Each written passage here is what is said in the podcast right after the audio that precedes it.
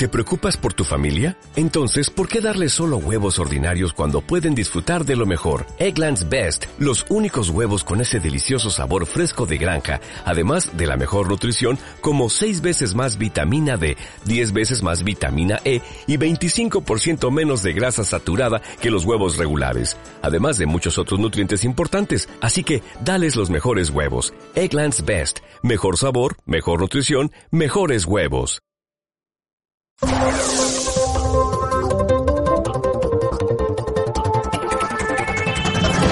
Y nosotros que comenzamos análisis diario de las noticias, por supuesto, con nuestro primero de la mañana, Francisco Gómez. Don Francisco, buenos días.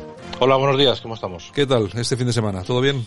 Sí, todo bien, todo bien, todo bien en todos los sentidos, quiero decir, eh, incluso a nivel político, ya que ha estado eh, bastante tranquilo. Mm, quizás, quizás venga un poco provocado porque como el, a final de la semana pasada tanto Sánchez como Casado estuvieron en Bruselas, eh, pues eh, yo creo que vinieron con los deberes bastante, bastante bien aprendidos. Sánchez vino a decir que hay que sentarse eh, y que el PP no le queda más remedio que llegar a un acuerdo para el tema de la elección de los jueces y el PP directamente, pues a través de Casado no se dijo nada, pero sí es verdad que llamaron al responsable de Interior del Partido Popular, que también es consejero de la Comunidad de Madrid, y dijo más o menos lo mismo, que hay que sentarse y llegar a un acuerdo. Entre medias estuvimos el sábado, que no pasó prácticamente nada, y el domingo, pues eh, amanecimos, por un lado, con los populares haciendo homenajes a las víctimas, y por otro lado, Carmen Calvo con un desayuno eh, progresista, como ellos mismos han llamado. Eh, lo de Carmen Calvo es gracioso, porque al final lo que ha venido a, a resultar es que le ha metido estopa toda la que ir más al Partido Popular. Imagino que para recordarle que efectivamente hay que sentarse a llegar a un acuerdo, que imagino que será de los 12 que se pueden elegir, pues 5 y 7, más o menos, como, como, como máximo para el PP. En fin, vamos a escucharla, que es interesante. Necesitamos unos presupuestos generales del Estado, que no podemos gobernar los socialistas con los presupuestos de Montoro, que necesitamos los presupuestos de Montero, que necesitamos unos presupuestos que nazcan de las urnas, de las urnas en las que nuestros compatriotas tuvieron que batirse el cobre dos veces porque los obligó el Partido Popular, que por cierto dijo en tribuna que quería terceras elecciones. Esos son los garantes de la estabilidad de este país, los que se atrevieron en la sesión de investidura a decir que querían terceras elecciones, que ya sabemos cómo esto lo entiende mucha gente progresista, que si yo no gobierno, la democracia no funciona que eso es lo que en realidad dice el señor Casado todos los días, que si yo no gobierno la democracia no funciona y que no me siento comprometido en sostener la arquitectura de las instituciones de nuestro país. ¿Cuántas veces hemos hecho nosotros eso cuando hemos perdido las elecciones en un ayuntamiento, en una comunidad o en España? Nunca. Un socialista no pone en cuestión nunca el juego de la democracia. Pues esto no le hace falta a España ahora mismo. A España le hace falta ahora mismo unos presupuestos generales del Estado que nos ayuden a combinar el gasto y la ejecución de los recursos propios de España con los recursos que llegan de la Unión Europea. Hacer una combinatoria inteligente, absolutamente inteligente de lo que en este momento tenemos que hacer y que no es política de hoy para mañana tenemos que tener sectores estratégicos punteros. España es buena en muchas cosas. Tenemos que reivindicar la cantidad de cosas excelentes que tiene España y el buen nombre de nuestro país en el mundo. A mí me produce una vergüenza enorme que el señor Casado viaje a Europa solo para hacer anti-España, antipatria. Continuamente no le escuchamos nunca nada que sea a favor de su país. Y necesitamos que somos la cuarta economía de Europa, la trece potencia económica del mundo, mejorar la calidad constante de la vida de nuestros conciudadanos.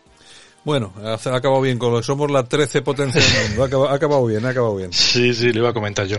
Bueno, aquí esto se daría para mucho tiempo porque habría que ir desgranando frase por frase y, analizándola.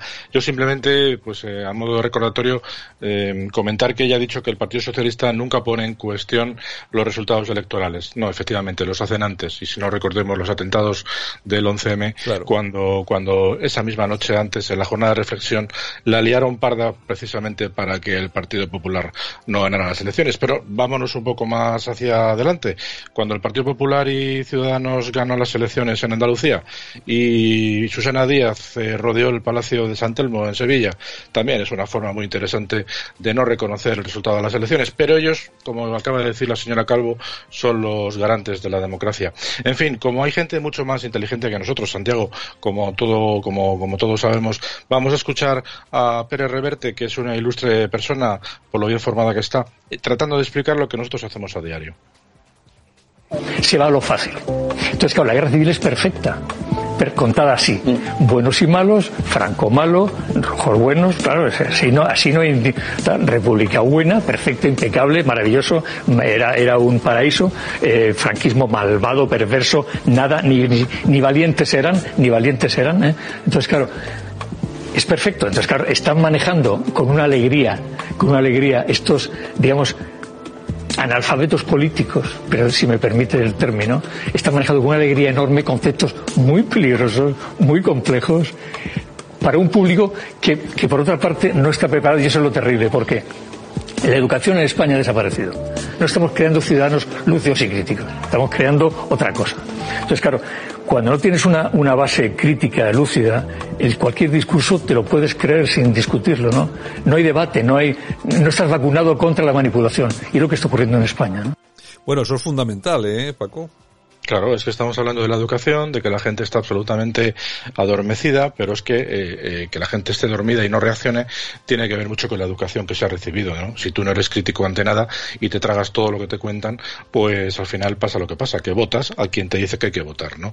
Vamos a poner un ejemplo muy gráfico y es de la ministra portavoz del gobierno, la ministra de, de, de Hacienda, que dice que las mascarillas tienen un 21% de IVA porque está prohibido bajar el IVA, como todos ustedes saben, somos el único país de Europa que las tiene al 21, pero vamos a escucharla porque es una aventura muy gorda, como dicen en los niños pequeños.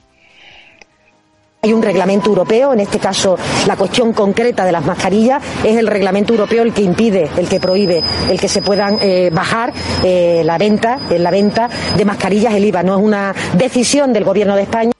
Bueno, pues sí, miente, además miente con, con, absolutamente, con absoluta claridad.